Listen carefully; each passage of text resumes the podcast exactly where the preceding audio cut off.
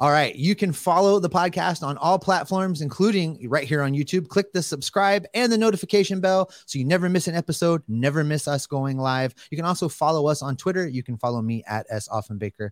You can follow Jeff at Jeff Carr. That's Jeff with three F's. And you can follow the show at Locked on Reds. For our audio listeners, this is a special bonus edition. This is the Q&A portion of our live show that was in your feed a little earlier today. Uh, for the YouTubers that are watching right now, we are going to continue on right now with you in the driver's seat with your questions and comments. Uh, all right, Jeff, let's see where people want to go. Let's start right here with William Martin asking us, uh, what do we see happening with TJ Antone, Tony Santillan, and Lucas Sims? I think we'll see two of those three on opening day. I wonder about Antone. Like, I don't know that he is going to be ready right out of the gate because, I mean, second Tommy John, and it happened late in the year 2020 or 2021. Um, so it's not as if we're talking about the exact long enough timetable. Like it's possible. He, he probably could come back if he really furiously worked, and and from all indications are that's what he's been doing. But I, I still think that if they're smart, they know the talent that they saw from Antone. They know what he can do. They're not going to rush him back. And and I would I would probably think May first is a a good just just spitballing timeline where I kind of want to see him. I don't want to see him rush back and then oh he's got another little arm injury that he has to go back on the shelf for like a month or two. Yeah, I think TJ Antone's probably the biggest question mark of those three uh, for all of the reasons that you just mentioned. And uh, like you said, second Tommy John surgery. That's that that's big deal. Like yeah. the first one nowadays has become pretty routine. Once you have that second one, though, there's no guarantee he makes it back. I mean, uh, I hope the best for him, but I, I'm definitely not counting on anything from him. And then anything that we get from him will just be icing. It'll be bonus. Uh, yes. As far as Santillan and Sims go, I think both of those guys have been projected to be back for spring training. Their their offseason workout timelines have uh, both have them looking like uh, they're going to be back for the regular start of spring training. So I'm counting on both of those guys to be in this bullpen and be big parts of this bullpen. Listen, uh, Jeff, I know you were like me heading into the 2022 season. We thought those two guys were, you know, closer arm 1A, 1B. So yep. uh, I would like to see them get back to that because if they if they go out and sign one of these guys that we just spent some time talking about from the free agent market, add that to Alexis Diaz, now you drop in Tony Santillan and Lucas Sims. It is a vastly improved bullpen for 2023. Uh, 100% agree. And I think that those two injuries as well, both being back injuries that Sims and Santillan incurred last year, I, am pretty sure, like not being a medical expert here, but I'm pretty sure the whole idea for that is just rest, just you know, lay off of it for a little while. And from all reports are, since the fact that we haven't heard either one of those guys' names, I'm guessing that's what they've been doing. It's not like you, you know, go out and report, hey, they're resting, they're resting really well, they are resting. But I, th- I think that's what they've been doing. Steve McCoy asks about Derek Johnson. He says the pitching coach is good. Can't he spend time teaching uh, the young guns? And yeah, of course, he's going to spend time, but uh, there's a difference between teaching them, you know, the the mechanics of throwing a curveball that will break from 12 to 6 and having veteran leadership in the clubhouse that can get in their face if they're getting out of line, can help them navigate what it's like to be a, a young uh, money making dude in Major League Baseball and how to navigate all of the the pitfalls that come along with that. There's there's lots more than teaching the game that I think we're looking for from veterans, and I worry that this team on the pitching side doesn't have enough veterans to help these youngsters through some of the challenges of being a, a major league pitcher that have not so much to do with the game itself. But I think this plays into something that Chris said in your guys' chat too, is that you know, he said the best way to learn a new pitch is to do it, to throw it in in a game, not in a practice, you know, environment, not in a bullpen. It's not as if they can go out on their 5 days off and Derek Johnson standing there and is like, "This is how you hold it. This is how you throw it. This is how you release it." And then all of a sudden they know how to do it. You've got to throw it in the middle of a game. And when you talk about creating new pitches and teaching guys to pitch while also them getting used to Major League Baseball, a la Brandon Williamson. Like if he is being taught and he's getting reps, but he's getting destroyed. He is not learning how to be a Major League Baseball player. He's learning how to suck. And we don't want guys to learn how to suck. We want them to learn how to succeed. Oh, and these these egos are pretty fragile. Uh, we don't want them to get their their brains beat in right out of the gate yeah. and not be able to at least find some success.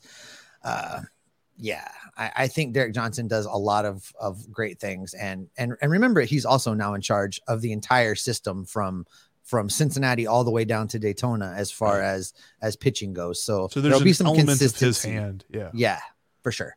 So let's uh move on. Branch is asking us about uh one of the most fun guys in the minor league system right now. Branch wants to know Is it safe to fall in love with Elly De La Cruz, or is there still a possibility of a bust? Well, I mean, yeah, there's there's a small possibility that he might not be able to put it together. But listen, everything he has shown us so far is he goes to a new level. He spends about a week adjusting and figuring out a little bit of differences that he needs to, to tweak, and then he starts mashing. Uh, he's been mashing since uh, Daytona. He mashed in Daytona. He mashed in Chattanooga.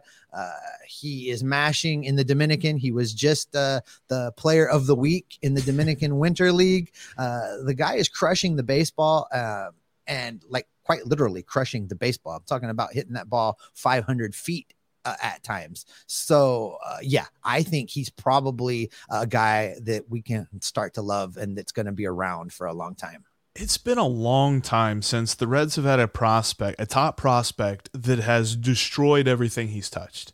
Uh, when we talk about Elly De La Cruz, yeah, there's always a possibility for a bust. I mean, he's a prospect. Until you are a major leaguer, the term prospect means that there is an inherent risk. But with him, every level he's touched, he has destroyed. And even the Dominican Winter League, I was on Reds Reddit the other day, and there were some folks that had said they'd watched him play, and they're like, he's the best player on the team. There's some pretty good players on his team. So it's just awesome to see a guy like that. And I cannot wait to see him face major league quality pitching and, and, and things like that because it's really just going to show that this is the guy that uh, there should be as much hype around him as there was around Jay Bruce. I'm trying to remember how much hype there was around Jay Bruce, but there might should be more because he is just that good and the lineup is going to be that much better with him.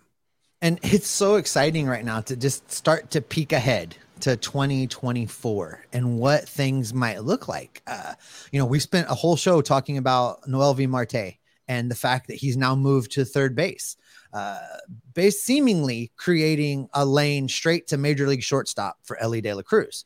Uh, and then you've got Matt McLain, who I thought would get an outfield look during the Arizona Fall League, but he's not. He's playing a lot of second base, which raises an interesting question that I would like to to pose to you, Jeffrey, and that is, what do you do with Jonathan India? Because Matt McLain at second base is a way better defender, much smoother, can cover a whole lot more ground for a now shiftless infield than what Jonathan India can do. Could we see Jonathan India move to the outfield? Maybe left fielder Jonathan India?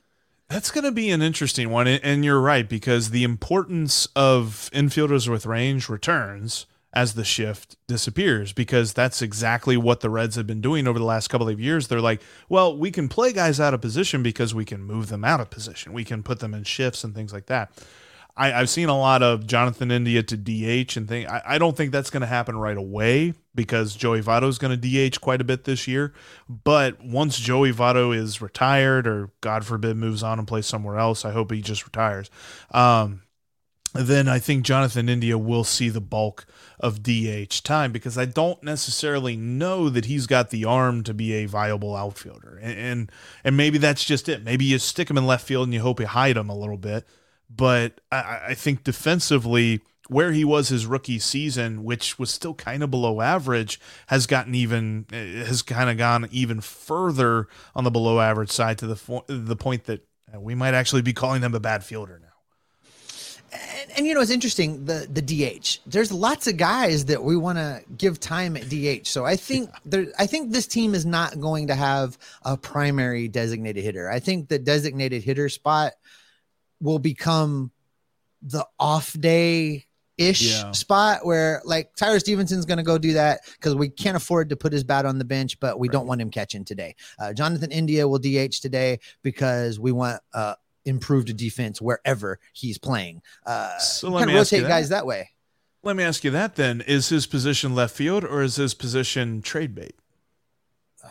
you know, I think that his value was super high coming off of the rookie of the year.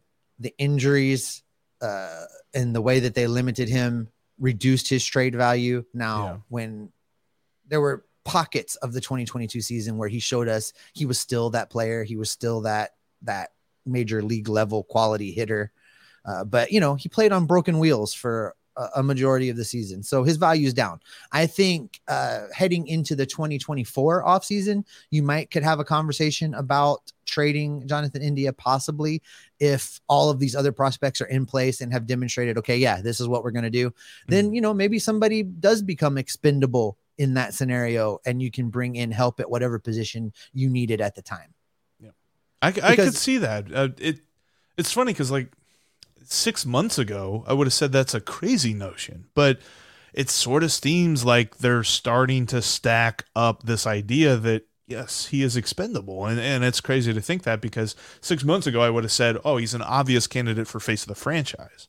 I put Williams' comment up on the YouTube screen uh, for the listeners. It says, "Good question, Jeff. Hate the thought, but dot dot dot." And I put this up here just because someone thought you had a good question, Jeff. I, I wanted you to I like it when people think a I- little a little affirmation for you there. um, you know, it's interesting because uh, Greg Hughes mentions Nick Senzel. Said he read the same thing about Nick Senzel, and I I have a hard time seeing Nick Senzel on this team beyond 2024 at this point. Um, Yeah. unless unless he puts together a 150 game 130 ops plus season in 2023 i think he is probably his days are numbered. Uh, they can't afford to let him go right now because there's just no depth. There's nobody to replace him and and they need as many games from him as they can get. Uh, but barring something miraculous from him in 2023 i think his days are, are probably numbered uh, He's gonna have to- team. He's going to have to acquit himself as the super utility right-handed platoon to everybody in the outfield. Uh, he's not going to be a surefire center fielder anymore. He's just going to play where they need him to play and when they need him to play because eh, just the way that he performed when he was healthy last year, which again, that was his most healthy most healthy season and he still didn't give us a full season he just didn't seem like the kind of guy you have to make space for. And I have seen some folks that are just like, trade him. You got to trade him right now. If Jonathan India is on the low end of his value, Nick Senzel's trade value is almost nil.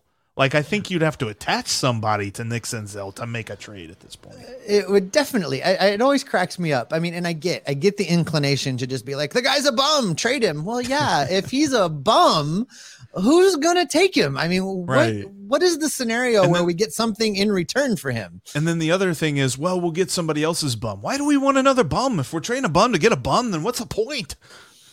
you know there's the occasional change of scenery deals that work out uh, but they're few and far between they're not they're not they're they're not the norm they're they're the they're the exception so it just doesn't happen let's uh, let's maybe go consider to Jeff Hoffman, but yeah, I don't Oh my God. Carr family favorite Jeff Hoffman. I love it when you work in your favorites, Jeff. Uh, Mother Goose asks, you know, anyone know what the 2023 budget is for the Reds? How do you feel? How do you call feel when? How do you feel when the cards president of baseball operations state that the payroll is going up? Sorry, uh, reading is hard for me. It's early here in Hawaii, and the coffee has not kicked in. Um, uh, yeah, so we we think the budget's going to be pretty status quo for the Reds. Jeff and I are in agreement that we think they're going to land around 120 million dollars as a as a cap, uh, a self-imposed cap. Uh, they currently have about, if you take in all of the arbitration numbers and all of the expenses, they sit at about 85, 86 million dollars. They that means they probably let's just round it all out and say they probably have 25 to 30 million dollars to play with in the free agent market if they choose to go that route. Now I'm not saying they're gonna, but that's just our best guess with the information that we have available to us. How does it make me feel that the Cardinals are going to spend more money? I would love to say that we could worry about the Cardinals right now, but we can't.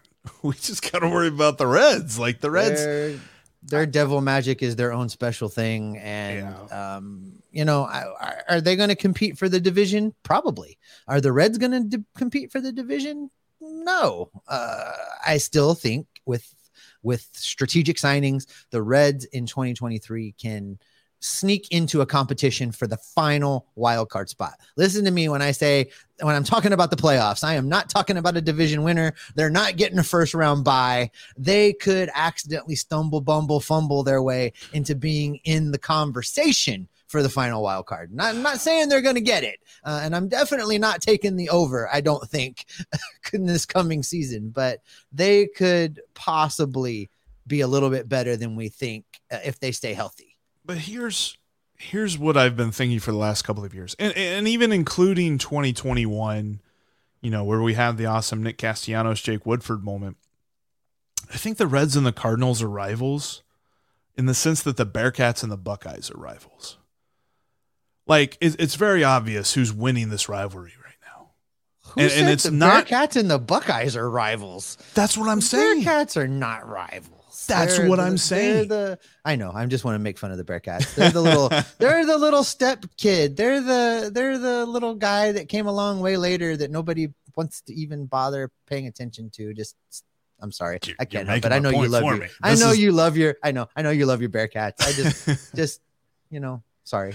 No, no, no. And I know, but like as a Bearcat fan, to say that the Bearcats are rivals with the Buckeyes is to say that they're on the same playing field, and that's not mm-hmm. the case the Reds are not on the same playing field with the Cardinals because they don't operate their team as well as the Cardinals have for decades. I get it. 2010, 2012, 2021, there seemed to be some closeness between the two sides, but I still look at the Cardinals as head and shoulders above the Reds until the Reds can have some sustained success. And I hate to say that because it sounds like I'm on the side of the Cardinals, and I'm not. I hate the Cardinals.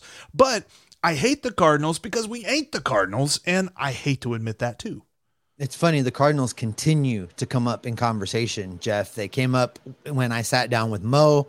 They came up when I was talking to Chris. Uh, the Cardinals, the Cardinals are going to make a run to win this division in 2023. And interestingly enough, the Milwaukee Brewers are making changes in their front office as well.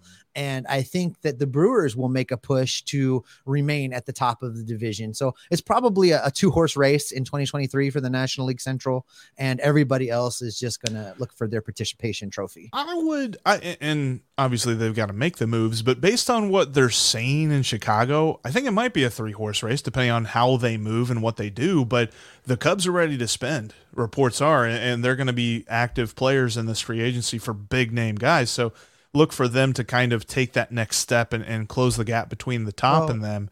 And it's going to be the Reds and the Pirates well, battling if the, if the it Ricketts, out for not last. Yeah. If the Ricketts Ricketts Ricketts letter is an indication, that's you know what they're going to be doing. They're going to yeah. compete as well. So it'll be us and poor Ethan, locked on Pirates. We'll be we'll be hanging out a lot, commiserating. Uh, listen, Jeff, Marty Brennaman said some things uh, recently, and some of them we're not going to get into today. I'm just going to tease that I am going to be coming with the uh, gasoline fueled fire on Monday, talking specifically about the position of first base and how history rates the Reds players that have played there. And there's going to be a lot of folks angry with me on Monday. You're going to want to tune in for that because I am definitely going to start some stuff. And uh, Jeff has given me a green light to do it, which means look out, people. Uh, I have some things to say about first base. But uh, Marty said some other things that I, I thought were interesting uh,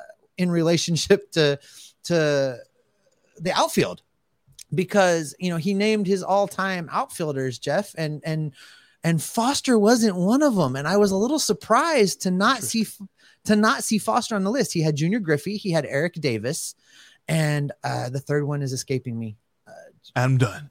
I, I, don't I think it was like Adam Dunn, but it wasn't George Foster. and you know, I would just wanted to like pitch at you when when you talk about all time Reds and he, Davis, Junior Griffey, and Foster. Now, if you're taking careers as a whole, I think yeah, we we got to put Junior Griffey in that conversation. But mm-hmm. is Junior Griffey a all-time red outfielder? That is a tough question because he's an all-time baseball outfielder, yes. but is he an all-time Reds outfielder? His best years were definitely in Seattle. They weren't here.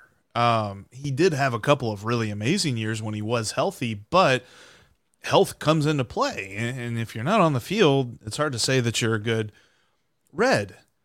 Uh, that's tough because his his criteria also was during his tenure as broadcaster, which I still probably would put Foster in over Griffey, but that that is a tough thing to say because there have been some really good outfielders in this organization, and, and you go back to times, and if we remove the whole um, stipulation of eras and the worrying about who can hit what fastball and things like that. Mm-hmm. Like you, you, also bring Edd Roush into the conversation, who was an amazing guy to hit for average and and very good fielder and, and good base runner and things like that. So you open up a whole can of worms with some different criteria there. But I think during his tenure, I still I think I would put Griffey fourth, not third and they they dropped that little caveat later in the conversation with Marty. Like it wasn't in the question. It wasn't right up front about it being within his tenure. They added that in later. I don't know how I feel about that. I almost feel like they were trying to rescue Marty's list a little bit. I don't know, but uh, if we're going to remove that stipulation, then you have to you have to have to start talking about Frank Robinson. You, yes. you just you absolutely have to talk about yeah. and Vada Pinson. Both of them. Vada Pinson should be in the Hall of Fame, folks. I don't yes. know. Uh, uh, the more distance we get from Vada Pinson, the more people forget about him. If you're if you're bored and looking to to you know find some baseball to look at, go Google Vada Pinson and look at his numbers and tell me how that man is not in the Hall of Fame. His numbers weren't good they weren't great. They were epic. Mm-hmm. Epic numbers. They, they really were. Well, we're kind of starting to wind down here. So this is your last chance watching us live. If you've got some questions or, or comments that you want us to get to before we wrap it up for the day. Uh, looking ahead, Jeff, let's talk for just a second about some of the stuff we want to spend time talking about in the off season as a little bit of a primer for the people watching and listening and uh, give them an opportunity to shoot some ideas our way as well, you know, over the course of this off season. Yeah, definitely. We are going to look uh, we're going to have this conversation. Is this going to be the final year that Joseph Daniel Votto is a Cincinnati Red In what shape or form that might take. We are going to dive into uh, that thought process. We're going to look at exactly what the Reds can do to make sure that Tyler Stephenson is in the lineup every single day. And I think we've hinted on it a little bit. We're going to break down as to why we think this. Uh, the stat obviously out there uh, that, you know, with him in the lineup, they scored over five runs a game. So to leave him out of the lineup is to basically handicap yourself and put one arm behind their back. So we definitely want to dive into that. We want to look at who we think is the best. And I think that it seems obvious at first, but I think there's more of an argument as to who the best pitcher is on this staff for the Cincinnati Reds and just how good is Alexis Diaz and can he even replicate it? and, and what is his intro going to be? Because obviously we need to get into that. Plus, is David Bell going to be the manager of this team when they're good again? I think that hmm. is a question that has many answers, and, and it's not going to be something that we know the right answer to right away because I think we've posed the option that, okay, probably in the future he moves into the front office as more of a general manager type guy, and we see somebody else in the managerial chair. But is David Bell that guy? There's so many ways to look at that, and we're going to dive into those many ways. And in addition to that, we're going to spend time breaking down probably each and every player that we believe will be on the active roster uh, come opening day. We'll spend time keeping you caught up on transactions and things that hopefully Nick Krall is doing this offseason to help shore up this team just a little bit. Uh, there's going to be lots to talk about uh, in the hot stove portion of uh, this offseason that I think will keep the Reds relevant and interesting. Uh, Jeff and I are going to be at Reds Fest, you guys. If you're going to be at Reds Fest, Jeff and I are going to be there on the Saturday Reds Fest. Uh, that is December 3rd. We're going to be wandering around. We'll uh, have some uh, fancy uh, red locked on Reds shirts, polo shirts. So look for us. You see us out there. Make sure you come say hi, come talk baseball with us. We love it. Uh, it's going to be a whole lot of fun. And then uh, rumor has it that Steve and Jeff are going to be at the Bengals Chiefs game the following day. Yes, we are. Uh, so before we wrap, let's get into uh, you know one or two more things here, Jeff, and we'll get out of here. Uh, William Martin would like to discuss what catcher could the Reds add uh, to make Tyler Stephenson be able to share time at the position? You know, and we've talked about this a little bit. Uh, Jeff, you're kind of all in on a Tucker Barnhart reunion, aren't you? Yeah, I think so. I think that Tucker brings with him familiarity with the franchise. He brings with him the ability to uh, handle a pitching staff from day one without even worrying about stuff. I, just think that overall his departure was a mistake. And I'd like to see the Reds admit that by bringing him back. And I think they cleared the way because I kind of wondered if they would hold on to a guy like Aramis Garcia or if they would hold on to Mark Kolozsvary and say, well, we've got our backup catcher. But they immediately said no because they put him on waivers and they're all gone. And or or they just outright released him. So I look at this and I think this seems like they have paved the way, at least on the roster, to bring him back. And like we mentioned, they should have a little bit of money, not a ton, but a little bit of money to spend on free agents. And you could probably bring him back for about $4 million a year. I think even less than that. I think it'll yeah. be even a little bit less than that. Look, he had a not great year in Detroit. Yeah. And, you know, they're not going to bring him here to be an offensive powerhouse. Uh, that's not what they're going to be looking for in Tucker Barnhart. They're going to look to to have a catcher that can catch. That'll be a nice change of pace for yeah. what has happened in 2022. And they're going to oh, have a catcher. We've talked about being able to manage all of these young pitchers. And Tucker Barnhart is a guy that can manage all of these young pitchers. You know, if he comes in here and hits 220, 230, that's a win. That's a win for this team. That's a major upgrade for what they were doing. Uh, I think that with all of the catchers being sent on their merry way,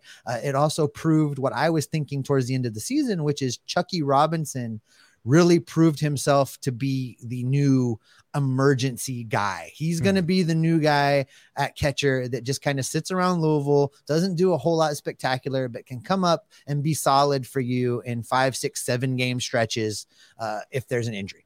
Love that guy. I, I, think he's a great story. I'm glad they kept him around. I'm glad he's going to be that guy. Uh, but for me, Tucker Barnhart's the answer. Yeah, I think that's, and, and I think that's the one and you need him for next year and maybe 2024 because I don't necessarily know that Matt Nelson or Daniel Vellojin will be ready by then, but when they are ready, those are the guys. And let's end it on this note from causing a catastrophe, and this would be a catastrophe. Let's be honest, the Reds need to sign Bartolo Colon. I would uh, love that. Well, I, I think that. it would be great, and it would be nice for Jeff and I to both have players that resemble our shapes. It would be very nice. I would get a Colon jersey the day uh, they signed for him. sure. 100%. All right, Jeff, I think that is probably a great spot to wrap up this live edition of Locked On Reds guys in the uh the comments watching us live here. Thank you guys so much. These are my favorite shows to do. You guys know that. I say it all the time. This is my favorite part of being uh, on the show and being a podcaster. Uh it, it it's just so much fun interacting with you guys and taking your questions and your comments. Uh, keep them going. Hit us up on Twitter. It's right there on the screen for the YouTubes. Uh, for the audio feed, I'm at S Offenbaker with two F's. He's Jeff Carr. He's at Jeff Carr. Jeff with three F's. All right, Jeff, take us home. Steve. We want to thank everybody for listening to us and watching us here on this live version of the Locked On Reds podcast. Now go check out the Locked On Sports Today podcast. Locked On Sports Today has you covered for all of the big news, the big games, recaps, transactions, press conferences, everything that's going on in the world of sports, and they're going to do it in 22 minutes or less. Host Peter Bukowski brings you interesting interviews with locked on personalities and is produced by yours truly. That's Locked On Sports Today, just like Locked On Reds, free and available on all platforms, including, and it's on something that we're not on yet, but it's on streaming apps. You can check it out. Look for Locked On Sports Today. Steve, it's a long off season. We're going to get a free agency underway in about a week, two weeks. I don't know what time is. It's a construct. Uh, what's that mean for you and me? That means we're going to be busy. The off season is going to fire up. We're going to be busy watching the hot stove, and we will keep you guys updated because we will keep you, just like us, locked on Reds every single day. See you next week.